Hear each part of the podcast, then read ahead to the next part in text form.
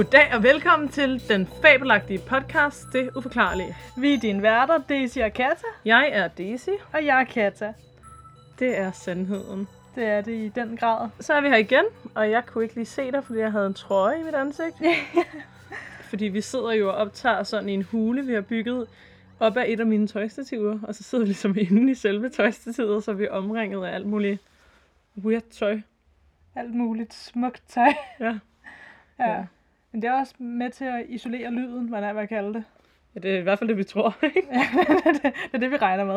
det er det, vi håber på, det giver jer lidt bedre lyd. Ellers havde vi nok ikke siddet der. Nej. Det er ved at være lang tid siden, vi har set hinanden nu. Ja, det er lidt spændende. Det er lidt spændende. Hvad har du oplevet?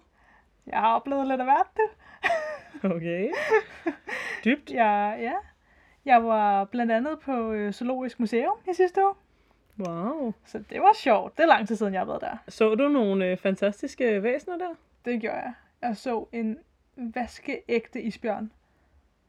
I live? Og jeg troede ikke, at den var i live til at starte med, men så fandt jeg ud af, at den var i live, da jeg gik tæt på den. Nej. Nå. det Jeg troede lige, de havde lavet sådan noget dyreplageri med at have sådan en i en tank eller sådan Nej, noget. nej, nej, nej. Øh, Det var bare som udstilling, ikke? Nå, nå. Ja, ja. Ja. Ja. Ja, ja. Har jeg oplevet en skid fra en, af en tusse, var jeg ved at sige. Nej, jeg var til fest i lørdags. Ja. Hvordan var det? Jamen, det var jo som fester nu går, altså. Ja. Vi kender dem jo. Vi kender dem jo. Øhm, man drikker lidt, man hygger lidt, man... Du er tit- Danser lidt. Ja, danser lidt. Ja, det var sgu hårdt. Og så var jeg på bakken med min familie næste dag, og det var rigtig, rigtig hyggeligt. Øh, det var også lidt hårdt. Ja. Jeg tror, jeg havde sovet sådan noget tre eller fire timer, og var helt kaos, og måtte bare tage et eller andet mærkeligt tøj på. Ej, ikke mærkeligt, men du ved, jeg nåede ikke i bad og sådan noget. Og så ud på gaden og få fat i en taxa, selvom jeg, man ikke skal bruge penge på den slags for at blive... Ej, men altså... Det var helt vildt, og så gå rundt der med... Det første, jeg gør, det er bare sådan... Min mor, hun kigger bare på mig og sådan... Når du skal vist have noget kaffe, var? Altså, jeg var helt done. Ja, det var... Jeg havde lidt ondt i hovedet der i starten af dagen. Ja, det er jeg godt Fik jeg forstå. fat i nogle pomfritter senere. Det hjalp lidt. Så var det helt godt igen. Lige præcis. ja. Ja. Så jeg har oplevet lidt. Øhm, ja, så sådan er det. Mm. Jeg kan godt lide at feste. Nogle gange er det bare lidt stressende, for det tager virkelig. For det første tager det jo den aften, man fester. Altså, hvor man kunne lave arbejde. Ja. Men også, det tager jo også næste dag, egentlig. Mm, ja, det kan det gøre. Ja. Så det er sådan, det er lidt... Også, nej, men ligegyldigt hvad selv. Selv hvis du står tidligt op næste dag, så er du træt.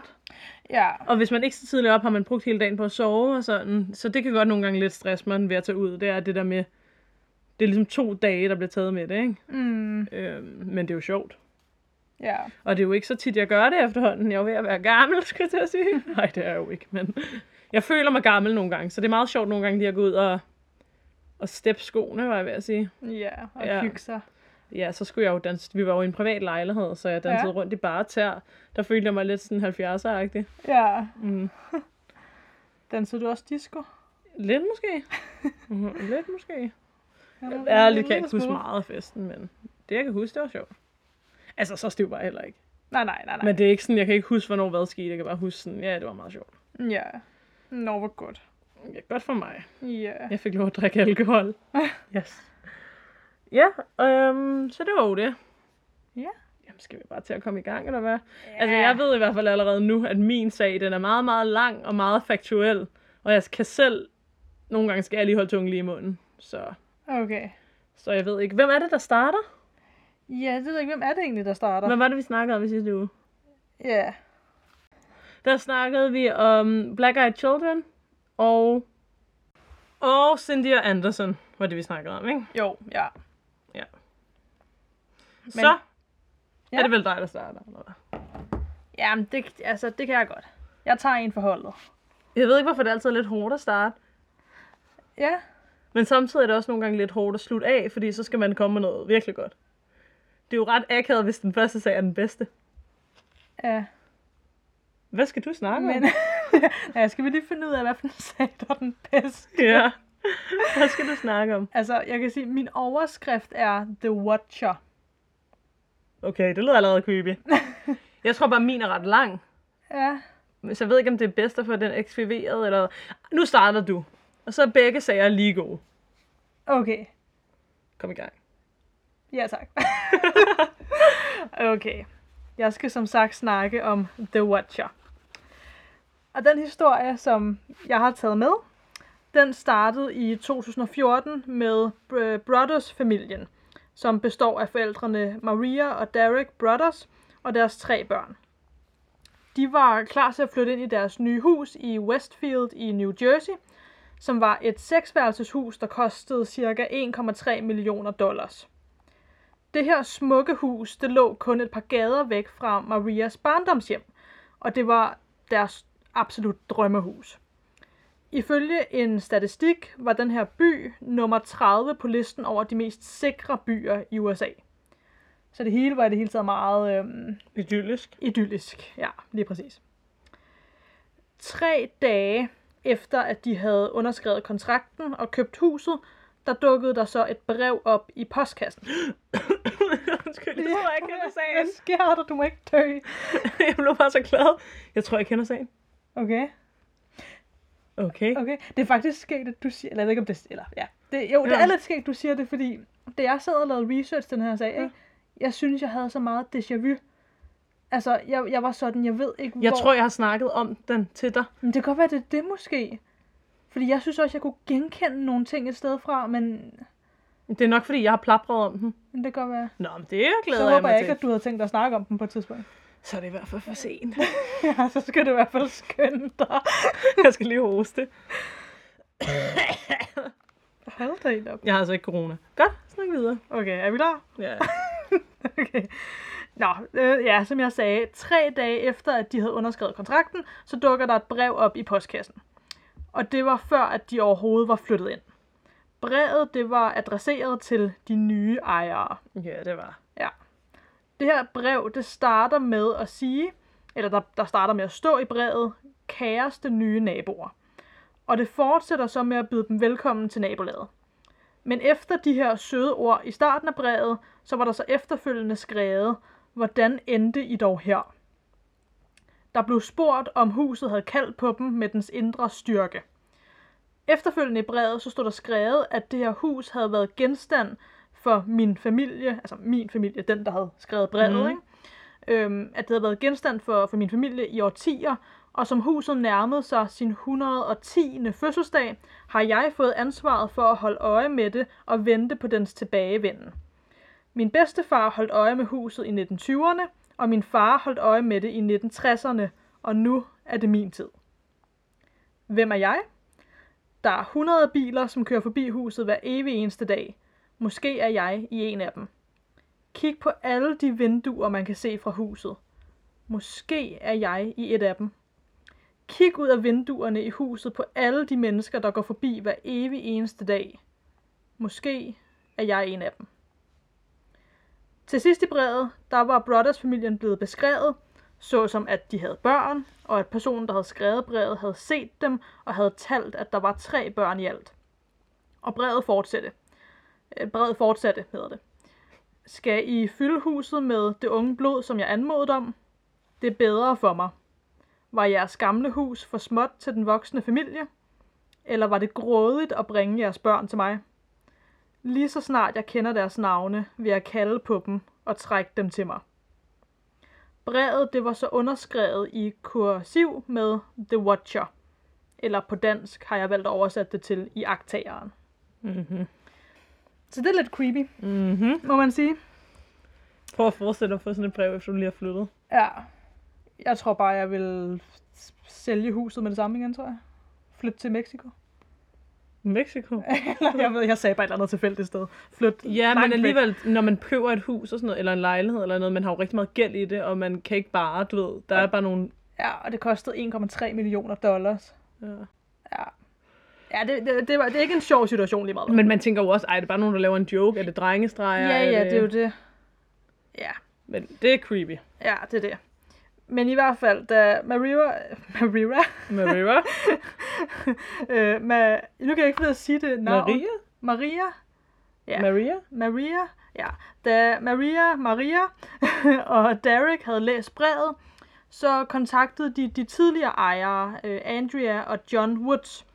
De havde boet i huset i 23 år, og de havde aldrig følt sig overvåget og havde endda følt sig så trygge, at de ikke engang havde et behov for at låse hoveddøren. Og de havde aldrig modtaget et lignende brev indtil for få dage, ikke for få dage siden, men indtil få dage inden de flyttede væk fra huset. Det var åbenbart også et mærkeligt brev, de havde fået, men de havde ikke tænkt så meget over det. Men nu hvor Brothers-familien blev bekymret, øhm, så gik øh, Maria og Derek og Andrea og John sammen til politiet og viste dem begge breve. De fik så at vide af politiet, at de ikke skulle fortælle nogen om brevene, specielt ikke deres naboer, eftersom at de alle sammen var mistænkte. To uger senere, så ankommer der endnu et brev i postkassen. Brothers-familien var stadig ikke flyttet ind. I brevet var der beskrevet flere detaljer om familien, såsom deres efternavn, selvom at det dog var stadig forkert. Der stod også noget om deres tre børns fødselsrækkefølge, altså hvilket barn der var yngst, og hvad der, mm-hmm. hvem der var øh, ældst osv., samt deres kælenavne, altså børnenes kælenavn. Til sidst stod der, at personen havde set datteren stå og male på et lageret på en lukket veranda i deres baghave, og spurgte, om hun var kunstneren i familien. Efterfølgende i brevet, så stod der, at det var lang tid siden, at ungt blod havde haft magten i gangene i huset, og der blev spurgt, om de havde fundet alle hemmelighederne, som huset holdt på endnu. Og det fortsat. Vil det unge blod lege i kælderen, eller er de for bange til at gå derned alene? Jeg vil være meget bange, hvis jeg var dem. Det er langt væk fra resten af huset. Hvis I er ovenpå, vil I aldrig høre dem skrige. Vil de sove på loftet, eller vil I alle sammen sove på første sal? Hvem sover i værelset ud mod vejen? Jeg finder ud af det, så snart I flytter ind. Det vil hjælpe mig med at vide, hvem der sover i hvilket værelse. Så kan jeg nemmere planlægge. Efter at de havde læst det her brev, så stoppede de med at tage deres børn med, når de skulle hen til huset. Og de udskudte deres planer om at flytte ind. Hvilket jeg godt kan forstå. Øh, ja. Yeah. Det er ret klart. Ja, det er det. Et par uger senere, der modtog de så endnu et brev, hvor der blev spurgt, hvor er I henne? Huset savner jer. Hen mod slutningen af året, så blev politiets efterforskning sat lidt på en pause, eftersom at der var ingen digitale spor, der var ingen fingeraftryk, der var intet. De havde nærmest kun de her breve at gå efter. Men Brothers-familien blev mere og mere frustreret og bange, og Derek sagde, at han var blevet depressiv. Maria så en psykolog, som sagde, at hun led af PTSD. De var desuden begge to blevet meget paranoide og havde svært ved at leve deres almindelige hverdagsliv. Cirka 6 måneder efter det første brev dukkede op, besluttede de sig for at sælge huset igen. Men fordi at der havde været rygter om huset og de her breve, så var det svært for dem at finde en køber, der havde lyst til at bo i det her hus. Det kan man godt forstå. Ja. Men det jeg også bider mærke i det her, det er, at der havde været rygter om det. Men de eneste, der jo egentlig vidste noget om det, det er jo familien selv, og så de tidligere ejere, og så selvfølgelig, hvem der så end har sendt brevene, ikke? Og politiet. Og politiet. Øhm, og politiet har bedt dem om ikke at sige det til nogen. Mm-hmm. Altså, jeg, altså ja, det kan jo også være den, der har skrevet brevene. brevene. Øhm, Det kan også være en fra politiet, der har været stiv på en bar og så har sagt det, eller... ja, ja. Altså, Det kan være mange Det ting. kan selvfølgelig være flere ting. Ja. Øhm, jeg stussede bare over det, Ja. jeg researchede. Nå. Øh, brothers-familien, de beslutter sig nu for at sagsøge John og Andrea Woods, fordi de ikke havde fortalt dem om det mærkelige brev, de fik lige inden de flyttede. En lokal journalist fandt nu ud af alt det her, og begyndte at skrive om det, hvilket betød, at der pludselig kom fokus på huset i medierne, og rygterne begyndte nu for alvor at cirkulere. Nu prøvede Brothers-familien at sælge huset til en, der ville rive det ned og lave det om til to mindre huse, der lå lige ved siden af hinanden. Problemet med det var, at de to huse ville være for små i forhold til, hvad nabolagsplanen, eller hvad det hedder, øhm, sagde om størrelsen på huse i nabolaget. For små. Ja, Man måtte kun bygge store huse. de skulle åbenbart have en vis størrelse i det nabolag, ja. Hold da ja. Jeg ved ikke om det, ja, Det er måske fordi det er et rigt kvarter. ja, ja, jeg ved ikke hvorfor, men ja. Det var i hvert fald det, der var ligesom blevet godkendt, eller hvad man skal sige i det område. Ja. Nå, øh, familien prøvede dog at få det godkendt alligevel hos Planlægningsstyrelsen, men de afviste forslaget. Nogle af naboerne fik efterfølgende troende breve på baggrund af, at forslaget blev afvist. Og de her troende breve var underskrevet med venner af Brothers familien. I 2016, cirka to år efter det første brev, fandt Brothers familien nogen, de kunne udleje huset til. Den nye familie havde voksne børn og to store hunde. De havde fået skrevet ind i kontrakten, at de måtte flytte øjeblikkeligt, hvis de modtog nogle mærkelige breve. Og efter to uger, der fik de et brev. Mm-hmm. Det her brev, det var så til Maria og Derek, hvor de blev kaldt ondskabsfulde, fordi de havde foretaget et dog mislykket forsøg på at angribe huset. Men heldigvis havde husets stærke hær af soldater forsvaret det, og de fulgte personens ordre, så missionen lykkedes, og de havde reddet husets sjæl. I brevet stod der så også, Hild i agtageren. Personen slutter brevet af med at skrive, at måske sker der et biluheld, måske en ildebrand, eller noget så simpelt som en mild sygdom, der aldrig går væk. Måske dør et kæledyr, eller en elsket person. Fly og biler og cykler støder sammen. Knogler brækker. Huset hader dig, og i agtageren vandt. På trods af, at eller på trods af det her brev, så besluttede de nye lejere sig for at blive, efter de havde fået sat flere kameraer op omkring huset. En aften omkring kl. 23, hvor der sad to detektiver i en bil og holdt øje tæt på huset, opdagede de en bil, som stoppede op foran huset og ligesom bare holdt der i noget tid.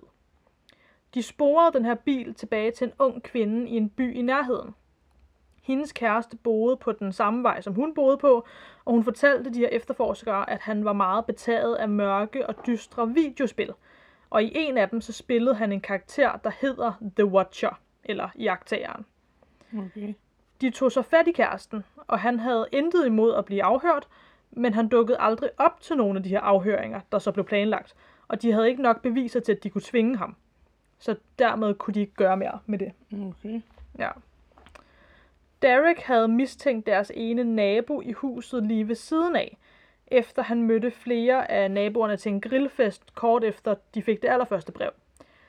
Her finder han ud af, at naboen havde en tendens til at drille og skræmme folk ved blandt andet at snige sig ind i deres haver. Hvad?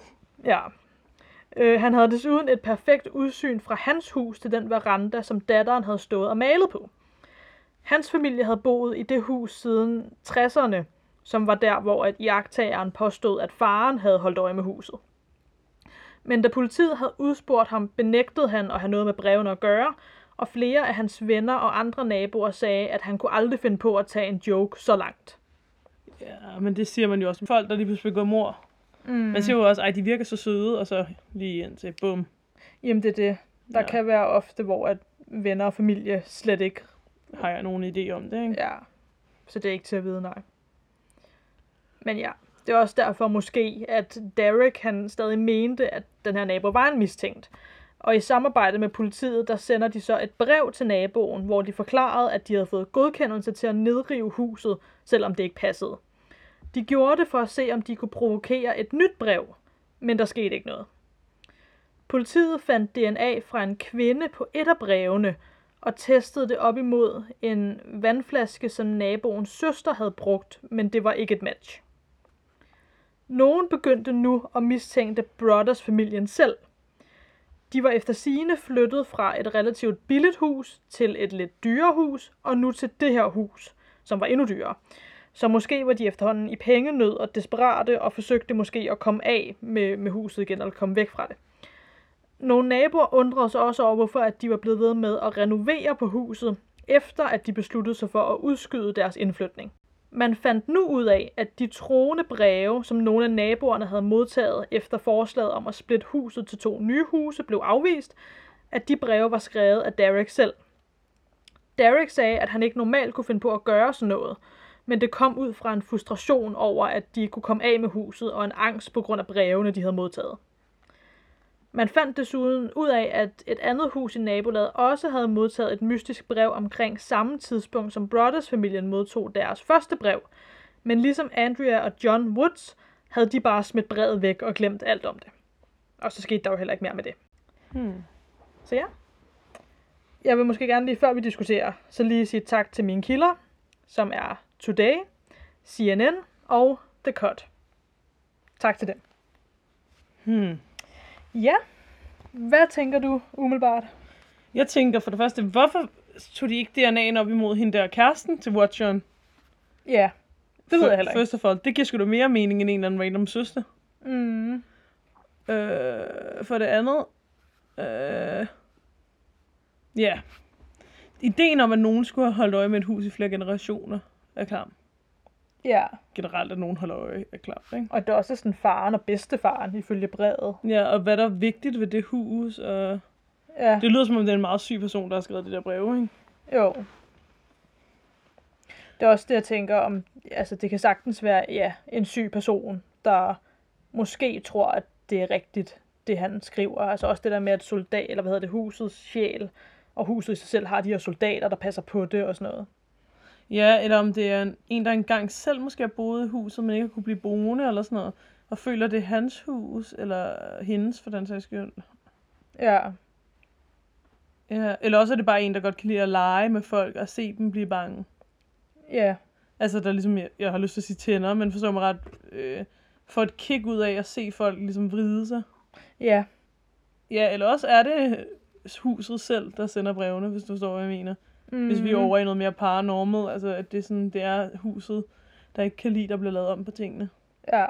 Men jeg kan, jeg kan huske, første gang jeg hørte om sagen, tænkte jeg også, at det var en, der boede i huset sammen med dem. Det ja. der med, det der med sådan, det har man jo hørt om folk, som vi også snakker om i et andet afsnit, folk der bor inde i kumpe huse, ikke? Jo, skjult i væggene eller sådan noget. Det der med, har du opdaget husets hemmeligheder endnu, og ikke gå ned i kælderen alene, så er du langt væk fra andre og sådan noget. ja. Om der er sådan et hemmeligt rum i kælderen, eller Ja. ja. et eller andet, hvor... Ja. Eller som, hvor han kan gå igennem gangene eller sådan noget, og så sådan på den måde holde øje. ja. Det er næsten den klammeste, ikke? Og virkelig. Ja. Fordi ham der, The Watcher-duden, altså ham der, der spillede videogame, hvorfor skulle han vælge det hus? Ja. Det bliver jo nødt til at være nogen, der har en personlig forhold til det der hus. Mm. Men det er stadig mærkeligt, at den bil, jeg tror ikke, man ved præcis, om der sad i bilen, men det er stadig mærkeligt, en bil, der holder ud foran et hus, og der er ikke nogen, der går ud af bilen, de holder der bare i noget tid, og så kører de igen.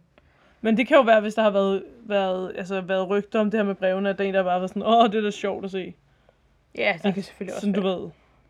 Ja, Hvis han godt kunne lide sådan lidt mørke ting og sådan noget, ham der kan sådan, ikke? ja. Men det er da Eller en, der måske har været sådan, "Jamen, nu skal jeg lige se, om jeg kan få øje på The Watcher. en watcher, eller... Ja. Men hvorfor kom han så ikke til de der forhør? Ja, det er også det, der er sådan lidt mærkeligt. Med mindre han bare, altså med mindre det er noget så simpelt, som at han har sagt ja til det, fordi ja, jamen, det vil jeg da gerne. Øhm, og så pludselig har han fået travlt og tænkt, ej, det er også lidt, jeg gider heller ikke at køre den vej, eller altså, Men når det er politiet, der så fat i det også, så er det ret alvorligt, ikke? Hvad Jo. mindre han så lige pludselig er blevet bange for at blive beskyldt for noget, han ikke har gjort. ja... Yeah. Ja, Vi kan i hvert fald blive enige om, det er klamt. ja. Det er det lige meget hvad. Meget. Meget klamt det der. Og det der med, at det skulle være dem selv, der havde skrevet det, ville to forældre skrive sådan noget om deres egne børn. Ja, det er også lidt det, fordi så skal... Ja, for hvis det er dem, der har gjort det, har de så lavet børnene vide, at det var dem, eller... Det er også bare... Ej, det tror jeg ikke. Mærkeligt. Fordi børn kan ikke holde shut up, vel? de kan ikke holde shut up. De kan ikke holde shut up. Men på den anden side, altså sådan, hvis nu det var faren, og han, så har han jo også troet sine naboer bagefter i forhold til med ombygning og sådan noget. Ja. Hvad syret. Ja, for hvis det var dem selv, der havde skrevet brevet, så ville det måske også være lidt... Ja, hvorfor så skrive de troende breve også? Ja. Men også det der med, at de gamle ejere, de nåede lige at få et mærkeligt brev. Jamen, det kunne netop godt lyde som om, det er dem, der skal flytte ind. Der er sådan, at det skal virke som om, det er noget, der er gået stået på længe. Ja. Plus der var det der andet tilfældige nabohus, der også fik et brev. Men de fik kun et enkelt brev, og så var det det. Det er også virkelig mærkeligt. Men jeg synes også, det er lidt skummelt, at The Brothers Family prøver at sagsøge de tidligere ejere. Ja. Der har jeg det sådan... Det er jo ikke deres skyld. Nej. Men mindre det bare er for at få penge, det her, hele det her show. Ja. Og det tror jeg også, der var nogen, der begyndte med at tænke, om det var det, om de i det hele taget prøvede at få noget opmærksomhed, og ja, i det hele taget få penge på en eller anden måde. Jeg forstår bare ikke, altså hvis man er i pengemangel, de mærkelige ting, hvis det rent faktisk er noget, han har fundet på, ikke? Mm. Hvordan finder du på det? Ja. Det er så mærkeligt, altså i stedet for bare at prøve at sælge huset igen. Ja. Især fordi nu blev det jo, det, altså ja, nu blev det jo netop selvfølgelig rigtig svært at sælge det. Ja. Ja. Mm, Ja, det er i hvert fald klamt. Prøv at tænke på, hvis der bare sidder en gammel mand i, leg, i en bygning overfor og bare holder øje. Ja. Ej, det er ulækkert. Bare gøre det, fordi man keder sig. Ja, eller fordi, hvis nu han har sådan en syg tilknytning til huset. Hvis nu hans far engang, hvis der har været et stort hus engang, har været tilsynsmand eller et eller andet. Og så er han kommet der som barn og født sådan, du ved, det her det er vores rigtige hjem, eller sådan noget. Mm. Ja. Men det kunne jo være huset selv, der sendte brevene, fordi de ikke vil have, at det bliver for ny familie, eller renoveret, eller eller andet. Ja. Ja. Jeg skulle i hvert fald ikke bo i det hus. Det skulle jeg sgu ikke. Men der er også den der detalje med øhm, datteren, der havde stået og malet på verandaen. Altså det var sådan en lukket veranda i baghaven. Mm. Det ved jeg ikke, om jeg fik sagt, men jo, det var det. Ja. Øhm, og det der... Nå, det fik jeg måske heller ikke sagt. Nu bliver jeg lige pludselig i tvivl, om jeg kommer til at springe en, en paragraf over. Hvad, hvad, Øhm, at naboen, altså den nabo, som Derek mente, det kunne være, ja. øhm, han havde udsyn. Altså han var måske den eneste, der rent faktisk fra hans hus af kunne se den der lukkede veranda. ja. Det ved jeg ikke, om jeg fik sagt. Jo, det sagde du. Nå, okay. Ja. Og det er også der, hvor jeg tænker, hvis ikke at der er nogen, der har vidst, altså hvis ikke hun, der, altså at de har fortalt nogen, at når man, hun kan godt finde på at stå på den lukkede veranda der og fundet ud af, at det er et fint sted at stå Ja. og male. Hvis ikke det er blevet sagt til nogen, så kan det jo næsten kun være enten naboen eller dem selv, der ved det. Tænk, hvis det bare er naboen, der har lavet det som en joke, og så har han, er det gået for vidt, og så har han været sådan, nu kan jeg ikke trække det tilbage. Men det er fandme også en syg joke. Ja. Men så kunne han jo godt bare være stoppet med brevene. Han, så ville han jo ikke... Det ved med at sende dem, nej, medmindre han Ja. virkelig synes, det var sjovt. Ja, ja det, skulle, det skulle creepy, vil jeg sige. Med mindre det sådan er hele nabolaget. Altså også det der med, at, der, at det blev afvist, det der med Ja. at bygge huset om. Altså, Ja, det er alle nabolaget, tænker du. ja, om det måske er hele Sådan en nabolaget, der, kult. ja, der sådan er sammen om, at vi kan ikke lide de her nye ejere. Ja, det kan jo godt være. De er ikke fine nok til os. De kommer fra en lille hus før. ja, Sådan en snobberi-ting. ja. Ja, det er simpelthen ikke til at vide. Men jeg tænker, hvis det rent faktisk, altså tanken om, hvis det er noget overnaturligt. Mm, Øhm, det er også klart. ja, Nå, ja. Men det er jo uforklarligt. det er uforklarligt, men det er i hvert fald klart. Ja. Ja, Skal jeg fortælle min sag? Nu skal vi i en Gør helt det. anden boldgade. okay. For det første skal vi holde tungerne i munden. Ja, Fordi det er mindre creepy, mere Ja. faktuelt. ja. Og der er meget af det. Let's go! Du kører bare det. Ja. Jeg havde jo lovet, at jeg ville komme med lidt mere om byen Atlantis tilbage i afsnit 4. Det ved jeg ikke, om man kan huske. Jeg snakkede om Bermuda-trekanten, Mm. hvor jeg fortalte lidt om Atlantis. Øh, og nu øh, har jeg så lavet en del research på det. Fedt. Vi har alle hørt om Atlantis, går jeg ud fra. Enten har vi måske set musicalen under samme navn, eller set Disney-filmen, som også bliver kaldt Atlantis, som kan give en en fantasi til at forestille sig, hvordan en by eventuelt kunne ligge under havet. Og så har vi jo også den berømte anden Disney-film, Den Lille Havfru, hvor havfolket bor i Atlantis. Atlantica, tror jeg faktisk, de hedder i tegnefilmen, i hvert fald på et sprog. Så ja, der er lidt guf til, hvordan det måske kunne være i Fantasy World. Men fandtes Atlantis i virkeligheden? Og i så fald, hvor er det så nu? Og hvor kommer historien om Atlantis fra? Og er det bare en myte, eller er det fakta? Det er de her spørgsmål, jeg stiller mig selv. Historien om Atlantis går sådan her. En gang for tusinder og tusinder af år siden herskede magtfulde konger over en ø så stor som et kontinent. Et kontinent er sådan noget som for eksempel Afrika eller Europa, Katja. Hvis jeg skulle være i tvivl. ja, lige præcis. Øen hed Atlantis og var frodig og smukt og gemte på et enestående tempel til ære for havguden Poseidon. Og, og så gemte den også på et stort og pragtfuldt kongeplads, hugget ud i farvet sten og med lofter og vægge af guld, sølv og elfenben. I cirkler rundt om paladset stod imponerende, udsmykkede mure med kanaler imellem, og øens befolkning var rig og harmonisk. Beboerne nedstammede fra Poseidon-guden selv, og mange af dem drog ud i verden for at erobre dele af Europa og Afrika, og var med til at etablere Atlantis som en suveræn, flåde nation. Altså, det var virkelig sådan et Etopia, eller hvad det hedder, ikke? Mm. Men ak. Efterhånden som befolkningen opførte sig mere og mere som almindelige mennesker med laster og sønder, gik det ned ad bakke. Åh, Atlantis blev styret af et timandsråd, under forsædet af titanen Atlas. Så vi har altså også nogle overnaturlige varianer med i myten, ikke? Men landets gode lov og moral fordaget af rigdom og velfærd, og så til sidst i en krig, hvor øh, at, atlanterne blev slået af athenerne, som vi jo kender fra det gamle øh, antikken, havde han kaldt det, ikke? Ikke antikken. Du ved, hvad jeg mener.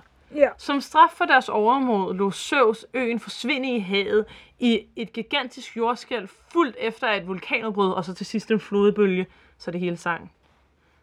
Øen er aldrig blevet fundet igen, og ligger muligvis den dag i dag på havets bund. Myten blev oprindeligt fortalt af den græske filosof i et af hans værker for over øh, 2.500 år siden. Og det blev altså nu Atlantis et billede på idealstaten, eller hvordan man ligesom førte land korrekt, ikke? Bortset fra, at de jo så til sidst røg i havet. Men whatever. Platon fortalte, at Atlantis skulle ligge i Atlanterhavet. Så langt, så godt. Mm-hmm. Historien blev igennem det meste af oldtiden set som en litterær fiktion, og først hen mod antikkens slutning begyndte nogen at anse historien for sand. Gennem middelalderen og især i nyere tid voksede interessen så for Atlantis. Men det er især de seneste 150 år, at myten har sat grå hår på hovedet af begejstrede historiske freak og videnskabsfolk, som har forsøgt at afkøde, afkøde, afkode teksterne Platon skrev og finde frem til, hvor Atlantis lå, og finde Atlantis på bunden af havet. Så det blev ligesom sådan en, lidt ligesom man kan være skattejæger eller sådan noget, så er der ligesom nogen, der er blevet sådan, vi leder efter Atlantis jæger. Og der er mange, der faktisk mener, at de har fundet Atlantis. Okay. Atlantis er gennem tiderne blevet, i gåsetegn, fundet i blandt andet Spanien, England, Karibien og Bolivia, mens andre påstår, at den hører hjemme i Antarktis, eller ud af Atlanterhavet, eller måske et sted i Grækenland. Så det blevet fundet mange steder, ikke? Og jeg har lige et ekstra facts, det var, at Platon sagde, at Atlantis sank cirka 10.000 10 årtusinder før Kristi fødsel. Så det er altså meget lang tid siden. Så det vil også sige, at han skulle have hørt om historien fra et sted, for han var der jo i hvert fald ikke selv. Nå. Fordi det er ikke så lang tid siden, at han har levet, vel? Lad os sammen dykke ned i at finde Atlantis. og hvor kunne Atlantis så ligge, hvis det fandtes? Jo, nu skal I høre. I det nordvestlige Afrika kan man i Sahara-ørkene se en landformation, også kaldet Afrikas øje. Med sine cirka 23 km i diameter har Afrikas øje de samme mål, samme geometri og samme landskabelige omgivelser, som Platon har beskrevet Atlantis hovedsæde at have. Saltvand i undergrunden samt muslingeskaller på hele plateauet vest for Afrikas øjne viser, at denne del af landet engang har ligget under havets overflade. Og nu til de kloge lyttere, så ved man jo, at det jo hele tiden er forskelligt, når der kommer øer frem og sådan noget, fordi vi har de der plader, så der er i bevægelse hele tiden. Så derfor er det muligt, at noget, der engang har været havbund, bliver land og omvendt, ikke? Mm. Dermed har Atlanterhavets kyst altså ligget længere mod øst og givet Afrikas øje forbindelse til Atlanterhavet. Fordi der jo så ikke var land der dengang, ikke? Og det var jo Atlanterhavet, Platon sagde, Atlantis skulle ligge, ikke? Platon beskrev bygningerne i farverne sort, hvid og rød, hvilket er de farver, de lokale sten i området har. Og disse sten blev traditionelt øh, brugt til at bygge huse i området og bliver stadig den dag i dag.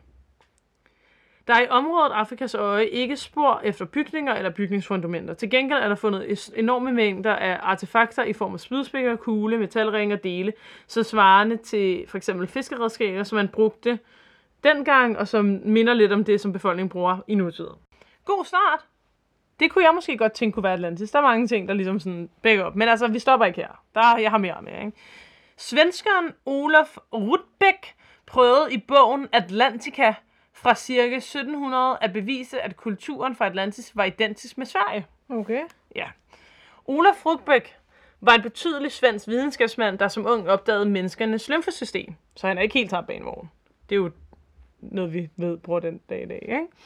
Han var kirurg, arkitekt, botaniker, astronom, kommunist og arkeolog. Han kunne det hele, du. Hold da helt op. Da han i 1660'erne ville udarbejde et landkort over området ved, ved nu skal jeg sige svensk ord, Måleren, øh, som er Sveriges tredje største sø, fandt han, hvad han mente var påfaldende ligheder mellem stednavne der og ved Middelhavet. Som et resultat skrev han værket Atlantica i fire pind på i alt 3.000 sider, udgivet fra 1679 til 1702. Af værket fremgår det, at Skandinavien, Skandinavien var skråstreg er civilisationens vugge, altså centrum, ikke? Mm. og Atlantis, altså at det skulle være civilisationens vugge og Atlantis, og at svensk er verdens ursprog, som blandt andet hebraisk og latin udvikledes fra, mener han. Ikke? Okay. Ja. Rugbrink sluttede, at han ikke, at det ikke kun var Atlantis, som lå i Sverige, men også Hades og Olympen, som jo var øh, helvede og himlen i tidligere mytologier, ikke? Ja. Og de, at de skulle ligge på noget, der hedder Voro Atlantiska O, eller hvordan man... Og det var det, han kaldte Skandinavien i sin beskrivelse, ikke? Okay. Han sendte en ekspedition til Nordkalotten på jagt efter Hades. Men jeg, de har nok ikke rigtig fundet noget, tænker jeg. De Oldtidens, fandt ikke Hades. nej, det gør de ikke. Oldtidens guder og helte havde efter hans mening enten været svensker, eller besøgt Sverige. Okay. Så ja, det kan man jo tro på, hvis man vil. Hvorfor de lige pludselig i Rom og Grækenland og sådan noget, lige pludselig skulle begynde at tilbede svenskere, det ved jeg ikke. Men Det var i hvert fald det, han mente. ja, det må man jo tro på, hvis man vil, ikke? Ja. Hans teori, så skulle det være sådan noget med, fordi at der er nogle af dem, der er blevet taget med til Skandinavien, og så de tænkt, det her det er jo ligesom himlen. Ja. Men, ah, hvad? Nå, hans teorier nærede, men okay, til sidehistorie er jo, at den gamle nordiske mytologi minder jo ret meget om den græske og romerske mytologi. Det er jo meget af de samme guder, der bare har andre navne og sådan noget. Mm. Så, men, ja, yeah, whatever, ikke? Hans teorier nærede heller ikke samtidig den helt store tiltro, som den heller ikke gør mig, vel? Holberg skrev en satire over Rugbæks skrifter, og der var også mange andre, der gjorde grin med ham. Så han, der er folk var ikke imponeret, ikke? Øh, man kan også, altså, det kan også være beretningen bag Atlantis ødelæggelse, man kan kigge på for ligesom at finde ud af, hvor det er, ikke? Muligvis øh, kan man finde den samme historie, hvis man kan sige det, i erindring om det voldsomme vulkanudbrud, som begravede øen Thera, også kaldet Santorini, i 1645 for, før vores tidsregning. Og jeg vil komme mere ind på det her, hvorfor man også kunne tænke, at det måske kunne have været Atlantis, ikke? Okay. Hvis man virkelig vil nærme en afklaring om, hvad øh, der er op og ned i Atlantis-myten, kræver det et svar på de centrale spørgsmål. Beskriver Platon virkelig en ø og dens endeligt, eller har han opdigtet det hele? Det er jo dumt at tage ud og lede efter noget, hvis det bare er fake, ikke? Mm. Og i Danmark er der altså forskellige meninger om det blandt forskere. Okay. Eksperter i antikken har generelt svært ved at se, at Atlantis skulle være et virkeligt sted. Lektor i klassiske studier Christian Høhl hæfter sig ved, at 1. Platon aldrig kom med detaljerede beskrivelser af byen rundt om paladset, kun selve paladset, og at oplandet på byen, og han gav heller ikke beskrivelser af oplysninger om befolkningen eller deres sprog. Han beskrev ligesom kun paladset, ikke? Mm. 2. Platon generelt i sin litteratur øh, har skrevet det udformet som dialoger, og der bruger han generelt myter til at understrege pointer i en igangværende diskussion. I dette tilfælde så handlede diskussionen om idealstaten, og, øh, og det kan være, at han derfor bare har brugt Atlantis som en form for måde at understrege sin pointe på, ikke? Ja. Lidt ligesom en metafor, ikke? Og der er ingen andre græske kilder, der nævner Atlantis. Det ville jo være en del nemmere at tro på, at Atlantis fandtes, hvis byen blev nævnt andre steder end hos den gode gamle Platon. På Aarhus Universitet har historiker Jens Krasilnoknoff, eller hvordan man udtaler det, især arbejdet øh, med den dialog, der er skrevet med Christas, altså af Platon, ikke? Mm. Og det her øh, Kritias er et af de værker, Platon har skrevet, øh, hvor han nævner Atlantis. Her bruger Platon myten om Atlantis til blandt andet at fortælle om, hvor, øh, hvad gør, hvad, her bruger Platon myten om Atlantis til blandt andet at fortælle om, hvor god jord man engang havde, i forhold til, hvor dårlig jord man havde på Platons tid, i området omkring Athen på halvøen At- Attica. Så det bliver altså med, at Platon brugte myten til et specifikt formål, nemlig til at beskrive, hvad der foregik i de 9000 år, der er gået siden krigen, krigen mellem Athen og Atlantis. Atlantis og Athen blev forbundet i en forfaldshistorie, hvor den frygtbare jord blev skyllet ud i havet og efterladet halvøen som et klippefuldt og stenet landskab, som i Platons samtid ligner en syg mands benede krop, hvor knoglerne stikker frem. Platon forsøger at forklare nutiden ved at række tilbage, og der tjener myten en helt klar funktion, altså at forklare, hvorfor verden var, som den var på Platons tid. Generelt var historier om forfald af store rige byer meget populære på den her tid, hvor Platon levede i det. Så derfor er det meget, hvad kalder man det, sikkert, at Atlantis-myten bare bare er en historie, ikke? Mm-hmm. Og det, giver- jeg synes også, det giver mening, hvis han bare har brugt det som en form for måde at forklare, hvorfor verden ser ud, som den gør, ikke? Ja. Hvis myten om Atlantis alligevel refererer til et virkeligt sted, er det ifølge Christian Høhl oplagt at pege på Spanien. Et sted i eller ved Gibraltarstrædet, som jeg helt sikkert udtaler forkert. Det er et sted i Spanien, ikke? Mm. Af to årsager. Navnet Atlantis ligger op ad ordet Atlas, som altså var kæmpen, som efter sine skulle holde himmelvælvingen oppe. Han holdt til langt ude vestpå, i forhold til Grækenland, og ved grænsen til det store ukendte Atlanterhav, og han har også lagt navn til Atlasbjergene i Nordafrika. Så man mener altså, fordi det minder om hinanden, så giver det mening, at det har noget med hinanden at gøre, ikke? Platon fortæller, at Atlantis lå ved Herkules søjler, som er øh, en betegnelse for to sider af Gibraltarstrædet. Så derfor er det, hvad kalder man det, øjensynligt, det ligger i Spanien, ikke? Skal man fortsætte ud af sporet og forfølge tanken om, at Atlantis virkelig har eksisteret, er det muligt at finde paralleller til velkendte hændelser eller begivenheder, som har fundet sted. Men det kræver, at man hugger et afsnit og klipper en side af Platons beretninger og præsenterer en nyere definition af tid, sted og Atlantis størrelse er enderligt. Altså, man ændrer lidt i myten for at få den til at passe. Giver det mening? Mm. Så ved ligesom at ændre ting i myten, så kan man få det til at passe, men der er aldrig noget, der passer 100%, Nej. mener de her historikere, ikke? Nu kommer vi så til noget, som jeg sagde før. Øer kan jo sagtens synke. Ja. Det har man set mange gange igennem tiderne, ikke?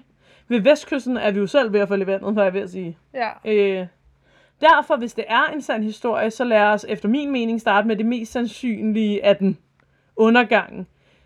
Fordi som sagt kan ø godt synke i havet. En øh, kvinde, der hedder, er seniorforsker Trine Dahl Jensen ved det Nationale Geologiske Undersøgelse for Danmark og Grønland, fortæller, at øer bliver dannet og forsvinder igen af typiske årsager. Jordens store brudstykker, de tektoniske plader, bevæger sig blandt andet hen over en særlig varme aktiv områder i jordoverfladen, kaldet hotspots. Varmen fra jorden får overfladen til at rejse sig, og vulkaner kan på de steder danne øer ude midt i havet. Når den tektoniske plade har bevæget sig videre, falder stedet sammen igen og forsvinder måske under havets overflade. Sådan bevægelser kender man fra en lang række øer ved Hawaii, men det her tager altså millioner af år. Og i Platons beskrivelse sagde han jo, at det skete på en nat og en dag. Så det er nok ikke det her, vel? Nej. Vulkanske øer opstår og forgår løbende. Seneste eksempel er en ø er noget, der hedder øh, Surtsey syd for Island, som i 1963 blev dannet af, øh, af et fire år langt vulkanudbrud. Udbrud, undskyld. Øen blev næsten 3 kvadratkilometer stor, inden udbruddet stoppede, og vind og vejr og vand begyndte at nedbryde øen igen. Og i dag er øen så kun halv størrelse. Så det er altså inden for mands minde, at der er blevet skabt en ø, som nu er ved at forsvinde. Ikke? Jo. Men igen, det foregår heller ikke over en nat, vel? Nej. Noget, der også kan få øer til at forsvinde, er vandstanden, der stiger eller falder. På den måde kommer rev til syge, syne og forsvinder igen. Men det tager som regel også mange år, ikke? Øer kan blive ramt af jordskælv, tsunamier eller vulkanudbrud, og på den måde blive smadret. Hvilket jo er det, Platon sagde, der var sket. Og det tror jeg altså godt kan ske rimelig hurtigt, ikke? Mm. Historisk set har der været tsunamier i både Atlanterhavet og Middelhavet. I 1755 skete et stort jordskælv ude for Lissabon. Det udløste en tsunami, som var øh, meget ødelæggende langt ind i Spanien og helt ned til Afrikas øst. Middelhavet har også haft, store, øh, har haft sine store tsunamier, tsunamier undskyld. Så den, på den måde, så kan øer altså godt blive ødelagt på meget kort tid. Ikke? Og så er det vi tilbage ved det, jeg snakkede om tidligere, som var det her Santorini. Ja. Om det siger hende her Trine Dahl Jensen. Der var også en ø i Middelhavet, der eksploderede i et vulkanudbrud. Det sted hed Santorini. Meget er væk af øen, og i dag er der kun en ringformet ø tilbage. Men man kan selvfølgelig ikke sige, at den er helt for- forsvundet, for kanten stikker jo op af jordoverfladen. Der har jeg skrevet spændende. Jeg har lige et billede. Det skal jeg lige forstå. Kanten stikker op, det er ikke sikker på. Ja, altså der er ligesom forsvundet en ø, men der er stadigvæk kanter af øen over vandet. Nå, okay, ja. Ja, yes. ikke? Okay. Og jeg har faktisk et billede af det med dig her, hvor du kan se, der ligesom er lidt ø her. Ja. Og som jeg var lige sagde til dig, så man kan ane på satellitfotoet, danner den græske ferieø Santorini nærmest en cir- cirkel rundt om en mindre ø. Det kunne passe med Platons beskrivelse af et rige, som bestod af land og vand i runde formationer af nogenlunde lige store brede, kaldet koncentriske ringe. Så det er ligesom en ø med, ø, med, med ringe udenom, ikke? som han beskrev, at der jo var mure med vand imellem. Ja. Ja. Okay. Faktisk er der så meget land tilbage, at øen i dag er populært feriemål i det græske øhav. Ikke desto mindre øh, er det langt fra de, kun de badeglade turister, der lægger vejen forbi. Forskere og hobbyvidenskabsmænd med forkærlighed for Atlantismysen har også set sig varme på Santorini. Ser man bort fra, at dele af øen stadigvæk ligger der, selvom Atlantis efter sine skulle forsvinde, eller var forsvandt, forsvundet, Mhm. Det kæmpe vulkanudbrud for, øh, på øen formentlig fandt sted omkring 16.000 år før, eller undskyld, 1.600 år før Kristus, selvom Platon beretter, at Atlantis forsvandt cirka 10.000 år før Kristus, samt at Centauri ligger i det Ægæiske hav i Grækenland og ikke i Spanien. Så er der en del tegn på, at Centauri kunne være Atlantis. Bortset fra, at jeg har læst et sted, at Platon jo skrev det i 2.500 år før, før Kristus, så skulle han vide det, før det var sket, eller hvad? Mm. Men ja, det minder altså om, ikke? Geole- geologisk set er Santu- Santorini interessant, fordi Platon fortæller, at Atlantis var centrum, omringet af store ringe, skiftevist af grund og mure, ikke? Som jeg jo fortalte om før, ikke? Jo. Ja, og det, som sagt, så den dag i dag, der består Santorini af cirkler af øer, ikke? hvor der er vand imellem. Og det kunne så passe til Atlantis, ikke? Endelig tyder Platons karakteristik af frodige omgivelser og farvet sten i kongepladset på, at, at, at hans Atlantis øh, var en vulkanord, ligesom Santorini. Fordi der er jo god mulighed for frodighed, ikke? når det er vulkanjord. Mm. Ud fra fund på øen tyder det også på, at et blomstrende samfund har boet der engang. Økologiske fund antyder, at græske øer for flere tusinde år siden i bronzealderen fra omkring 3.200 år før var Kristi fødsel til 1.400 år, øh, 450 år før var Kristi, var hjem for meget velhavende og nogle steder også meget velfungerende samfund, kaldet den minoiskiske kultur. Altså den allerførste finere europæiske kultur, som vi har økologiske klæven fra i dag. Så alle de her fine ord betyder i princippet bare, at der levede nogen gang, der, der var rimelig øh, fremme for deres tid. Ikke? Ja. Det, der er særligt interessant her, det er, at der er blevet fundet, øh, hvad hedder det, både altså malerier, stenvasser og øh, hvad hedder det, kar og lertavler og alle mulige sådan, hvad kalder man det, fine ting. Og det er også interessant, at byen og de store paladser på øen var uden befæstninger. Altså, der var ikke noget, der beskyttede den her ø af de gamle. Og det tyder jo på, at der har været meget stor rigdom, og man ikke frygtede angreb. Og at det derfor måske netop var en stor flådenation, der har boet der engang, eller noget rigt og velfungerende samfund, ikke? Ja. på den her Centauri. Men altså, bortset fra alle de her ting, der tyder på det, er der altså stadigvæk nogen, der mener, at det er jo sandsynligt, at det skulle være her. Fordi hvordan skulle Platon have vidst noget om Centauri? Især hvis han, altså det er lidt svært at vide, om det er sket før og efter, og sådan, der er bare mange, der mener, at det ikke er rigtigt, ikke? Mm. Nå, en sidste oplysning i Platons myte om Atlantis sætter solide grænser for, hvor Atlantis kunne have gemt sig. Platon nævner nemlig jo, som jeg sagde tidligere, at øen var større end Asien og Afrika til sammen. Ja. Så der er man sådan, okay, der er ikke rigtig noget, der passer på det, vel? Atlantis Santorini teorien fører, altså med den her ø, jeg lige snakkede 100 år om, ikke? Ja. mener, altså dem, der tror på den her teori, mener, at det kan være på grund af, at, altså, okay, jeg prøver lige at snakke forfra. Fordi man jo mener, at det ikke kan være Santorini-øen, fordi at Atlantis skulle være på størrelse med enten Asien og Afrika, så mener dem, der tror på, det er Atlantis, at det er fordi, at øh, de gætter på, at øen er blevet så gigantisk hos Platon, fordi at der er gået givet i oversættelsen. Mm-hmm. Så det er faktisk det, der er blevet oversat og forkert, ikke? Ja, ja. Beskrivelsen af Atlantis stammer ifølge Platons øh, værk Kritias oprindeligt fra en egyptisk dokument. Dokumentet blev efter sine bragt til Grækenland af vismanden Solon nogle få århundreder før at Platon altså skrev om det her. Ikke? Så han siger, Platon, at det er et dokument, han har læst om det i. Ikke? Ja. Dokumentet fortæller ifølge Platon i den græske oversættelse øh, som en ø større end Libyen og Asien. Og Libyen var der tidsbetegnelse for Afrika, ikke? Tilhængerne af den her teori, altså at det er en forkert oversættelse, mener altså, at det altså kun er nævnt hos Platons, men at han ikke kender den rette eksistens af, af, af det, han har læst. Ikke? Og de mener, at den oprindelige egyptiske dokument i stedet for må have placeret Atlantis mellem Afrika og Asien, og det så er oversættelsen, der ligesom er blevet forkert til, at det er lige så stort som Afrika og Asien. Forstår du, hvad jeg mener? Mm. Så derfor kunne det måske godt være Santorini i stedet for. Faktisk er tanken, at alle tal i Platons gengivelse på grund af oversættelsefejl skal divideres med 10. Altså, så alting skal være mindre, ikke? Ja. På den måde krymper Atlantis til en tiende del og bliver på størrelse med et mere overskyldigt stykke land mellem Afrika og Asien.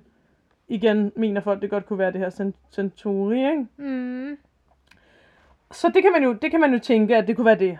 Nu har jeg selvfølgelig også lidt med om byer, der rent faktisk er blevet fundet under havet. Mm. For hvis det er rigtigt, at at Atlantis skulle have sunket i havet, så må det jo være dernede et sted. Ja. Forstår du, hvad jeg mener?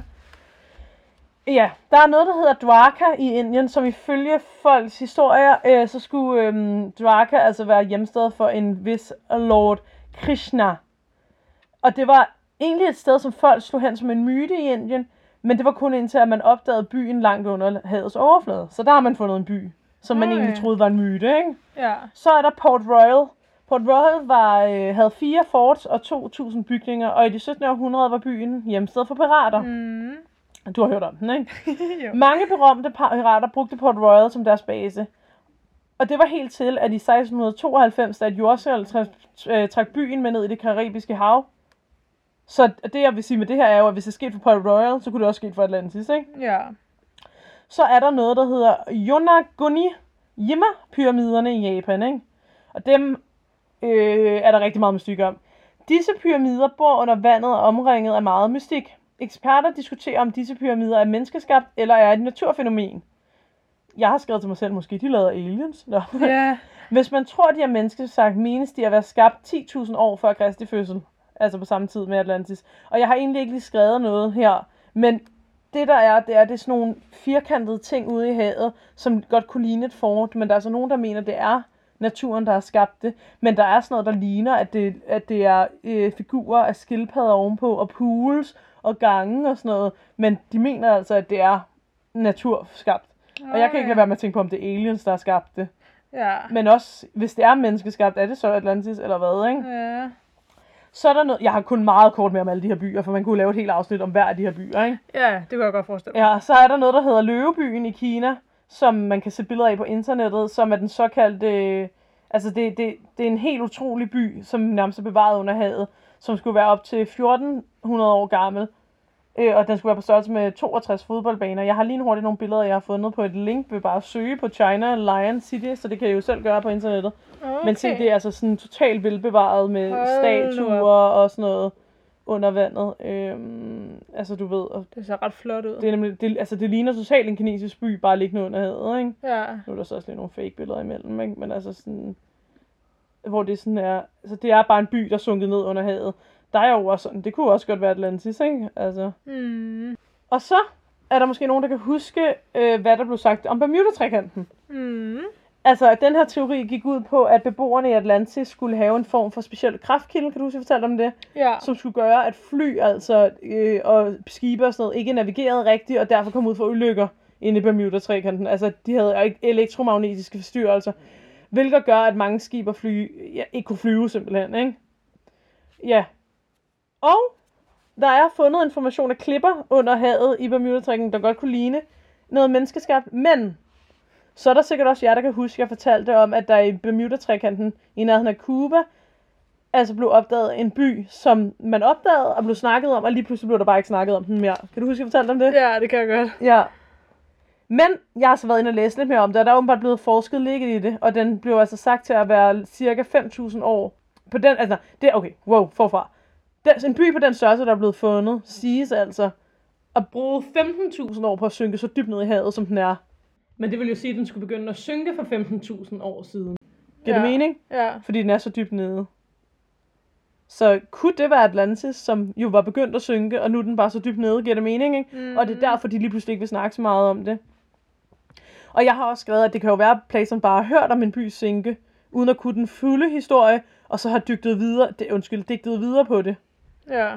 Nogle forskere mener, at den by, der ligger nede på bunden, er alt for moderne i gåsøjne til at være øh, for den tidsperiode, som den skulle være begyndt at synke i. Giver det mening? Mm. Så de mener, at der, hvor den ligger nede, der burde den være 15.000 år gammel, men det, der de har fundet, er for moderne til at være 15.000 år gammel.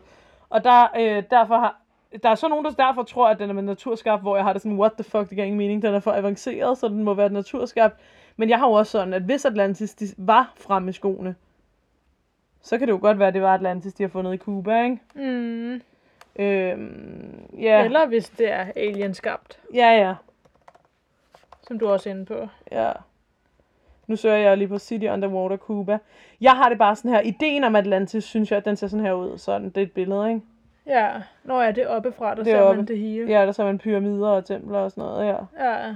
Det ser ret creepy ud, det der. Ja, og det er lige et billede af nogen, der Jo. ligner statuer af mennesker, der er klistret sammen.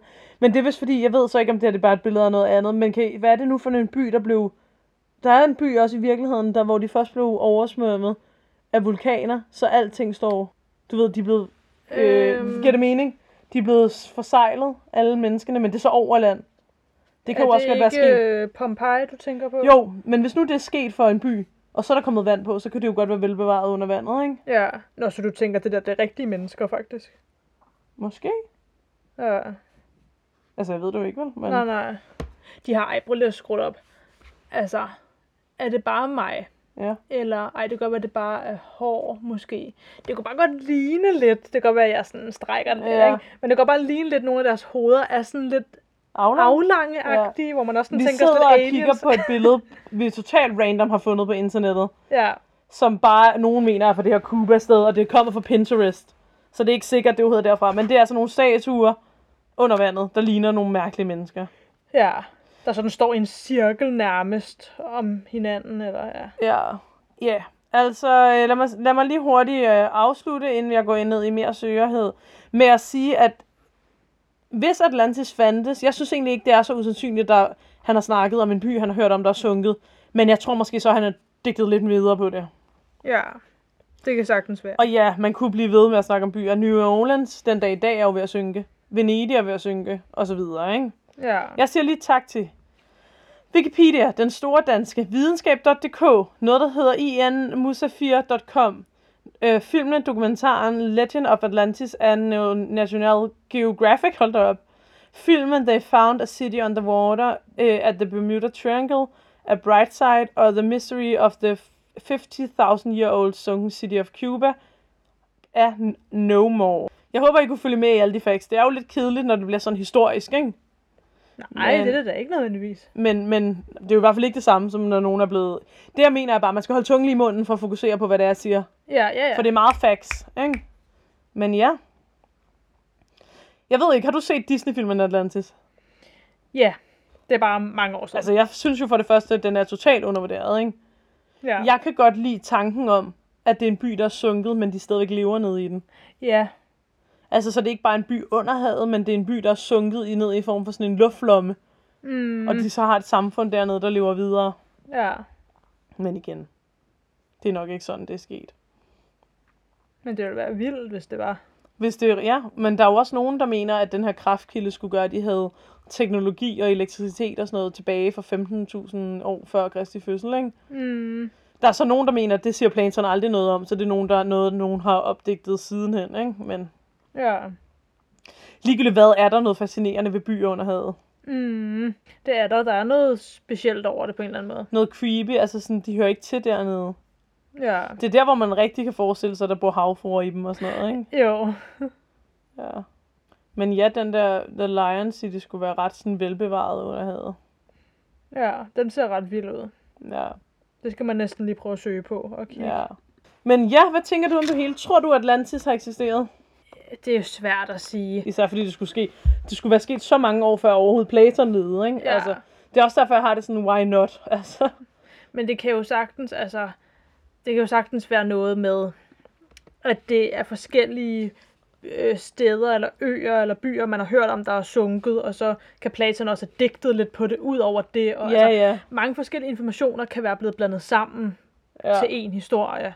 Netop, fordi han brugte det jo som sagt bare til at sige et argument, ikke? Ja, Ja, det er sgu ikke godt at vi. Men hvis der finder havfruer derude, så må det være nice for dem, når en by synker, og så kan de bo der. ja. Medmindre de synes, det er mærkeligt. Ja, og sådan et grimt, mærkeligt sted. Ja. Ja, fordi de bor på en helt anden måde. Tænk, hvis man engang fandt Atlantis. ja. Altså sådan, og det, men altså... Det er jo også fordi, det bare er en fed historie, ikke? Altså, Mm, det er bare en fed historie. ja. Og så er den ikke længere. Jeg ved det ikke. Jeg kan bare godt lide myten om Atlantis, men jeg tror især det er efter, at jeg har set den der Disney-film som barn. Ja, men det er rent nok, der er både noget lidt uhyggeligt over det, men det er også sådan lidt dragende på en eller anden måde, tanken. Generelt alle mysterier om at finde noget sådan... Mm, n- noget... Det er jo også det, filmen Atlantis egentlig handler om. Den handler om de her udopdagelsesrejsende, der regner med at finde ruiner, ikke? Ja. Måske en skat eller sådan noget, og så finder de det her samfund af levende mennesker, og så er der de mennesker, der gerne vil dræbe dem for at få deres skatte, og de mennesker, der vil hjælpe dem, ikke? Og det er ligesom det. Ja. og det er ligesom det. Ej, så er der selvfølgelig men ja, ikke? Menneskers grådighed, hvis man finder noget unikt, vil man bare ødelægge det for succes, eller vil man lade det Mm. være i sig selv, hvad jeg ved at sige. Ja, jeg er faldet hele vejen ned på jorden, og ligger nærmest nede på jorden og laver podcast nu. Jeg er glædet. Ja. Ja. ja. det er jo det, man kan i podcasthulen. Det kan man i podcast, hvis man kan gline i, du. du man kan gline i. Er det ugens lys nu, eller hvad? Ja, men lad os da tage den. Lad os da tage den. Hvem skal starte? Jamen, jeg kan da godt starte. Hvad er mit ugens lys? Øhm, så jeg kan godt starte, men jeg har ingen idé. Ej. Jeg tror, mit ugens lys er, at øh, min veninde er hjemme fra England, hun var blandt andet også med til den der fest, jeg snakkede om tidligere. Og Ja. vi har bare noget specielt. Altså hun er bare, vi er bare, du ved, når vi er sammen og fester, så er det som om, we don't care, vi er bare ude på dance floor, vi er lidt mærkelige, men vi har det skide sjovt, ikke? Altså sådan, Ja. det er bare specielt, når hun er der, på den gode måde. Ja. Hun er en god pige. Ja. Ja. Jeg tror bare at generelt, det var sjovt at feste i lørdag. det har jeg ikke prøvet før. Ej. Jeg føler bare ikke, man laver sådan noget mere, og jeg har også så travlt og arbejder hele tiden. Og sådan, skulle meget fint at være sådan, ja, jeg er også ung. Altså, det, i aften skal jeg sgu bare feste. Ja. Og det er jo ikke, fordi jeg gør noget specielt, vel? Men altså sådan bare, ja, yeah. have et socialt liv, som ikke er arbejde, det er jo helt mærkeligt for mig. Ja. Ja. Forkæle sig selv lidt. Ja. Spise noget dårligt mad var ikke dårligt. Usund mad. Pizza og drikke en masse bobler og livet. Ja. Hashtag uh, YOLO. Hashtag uh, uh, pizza. Hashtag dårlig mad. Som ikke er dårlig. By the way, derude har I fået lavet det der fanart med, at vi alle sammen salamandre. Jeg venter. Nå Ellers må ja. jeg selv lave fanarten. Ja. Gør lige det. Det er så ikke det sjoveste, jeg har sagt, skulle jeg at sige. Vi er alle sammen salamander. Ja. Hvad er dit ugens løs? Nå ja, mit ugens lys. Ja, hvad er mit ugens lys? Hmm. Jamen, øh, du, skal, du skal ikke gabe under mit lys. Det virker bare som om, jeg don't care about you. Det gør jeg da. Ja. Fortæl mig nu dit lys. Ja, okay, mit lys. Jamen, øhm, jeg er jo efterhånden fuldt færdig vaccineret, eller hvad det hedder. Nå, nå. Øh, det var ikke lige i den her uge, jeg, jeg blev det. Øhm, Har du et lys for den her uge? nej. Jeg bruger det, det, det er et halvgammelt lys, hvad jeg vil kalde det, men det er stadig et lys. Og det fortjener at komme ud Så dit lys er du blevet stukket i armen. Ja, Okay, i hvert fald. fedt, mand. Øh, Lad os Det er da snakke godt, du er noget sammen med andet. mig i dag. Så kan du bruge det som dit ugens lys i næste uge. Nå ja. I sidste uge var jeg sammen med Daisy. Ja, jeg har sgu også et lys at være sammen med mig, sige. Nå, nu blev det lidt for internt, hva'? Ja, men, Her til sidst vil vi gerne sige tak, fordi I lytter med. Det betyder virkelig meget for os. Det gør det. Virkelig, virkelig meget. Ja. Men, ja. du, du, du, du. det går rigtig godt for os. Der er rigtig mange, der lytter. Det er vi rigtig glade for. Det gør, at det bliver sådan lidt federe at lave podcast på en eller anden måde, når der er nogen, der rent faktisk lytter. Det er bare så hyggeligt, altså, at Ja. man ved, der er nogen, der lytter. Lige præcis. Og derfor vil det jo være mega mm, fantastisk, hvis I vil fortælle jeres venner og fjender om os. Og måske endda gå hen og like og følge os på Instagram og Facebook. På Facebook hedder vi Det Uforklarlige. På Instagram hedder vi Det underscore Uforklarlige. Og her ligger vi så lidt op en gang imellem. Man jo kan kigge på, hvis man har lyst til det. Og så vil det være virkelig fedt, hvis I vil følge os på Spotten, eller abonnere på os på Apple Podcast. Så får I beskeder, når der kommer et nyt afsnit og sådan noget, ikke? Og hvis I er endnu vildere og endnu sødere, så giver I os en anmeldelse. Men I må kun lave en anmeldelse inde på Apple Podcast, hvis I synes, vi er gode. Lige præcis. Yes, og så skal vi jo til det, vi har snakket om for nogle afsnit siden, som vi stadigvæk ikke helt ved, om vi gør. Skal vi lave et live show? Det er uforklarligt. Eller Hvad? den... jeg, kender du det? Jeg havde en joke i hovedet, og så prøvede jeg at sige den højt, og så gav den ikke nogen mening. Du ville have sagt, det er spørgsmålet, og så få det til at passe til det uforklarlige. jeg ved det ikke engang. Nej, okay. Men ja, det er det uforklarlige spørgsmål, hvad jeg vil sige. Skal vi lave et live show? Er det noget, I er interesseret i at komme og høre? Det bliver mega småt. Vi kommer nok ikke til at være særlig mange. Hvis det bliver til noget, bliver det nok bare på en café inde i København. Stille og roligt, hvor man kan købe en øl og sådan noget. Hyggeligt og intimt. Ja, men pointen er, at vi har ikke lyst til at gøre det, hvis det kun er vores mor, der kommer. Nej, Ikke fordi- vores mor. Nej, men jeg tænker, at dine forældre kommer, og mine kommer, ikke? Ja. Det sgu ikke engang sikkert, hvis de har noget bedre. Altså, så kan vi stå der og snakke til en væg. Åh. Ja, jeg er ikke engang sikker på, at min bedste ven vil komme. Wow, det er sad. Pointen er, hvis I har lyst til, at der skulle ske et live show på et tidspunkt i løbet af livet, var jeg ved at sige, så skriv det til os, fordi nu flere, der skriver det til os, nu større chance er der for, at vi gør det. Lige præcis. Og så kan I få lov at se os snakke sammen og være kikset, men foran jeres ansigter. Ja. Og hvis I ikke gider det, så er det også fint, så lad vi være. Det er live for os alligevel hver gang. Er det det? Ja, du har vel ikke optaget dig selv nu? Nå, jamen var det så det? det tænker jeg. Jamen så, until then. Og til alle ånderne derude. Please don't hjemsøge os.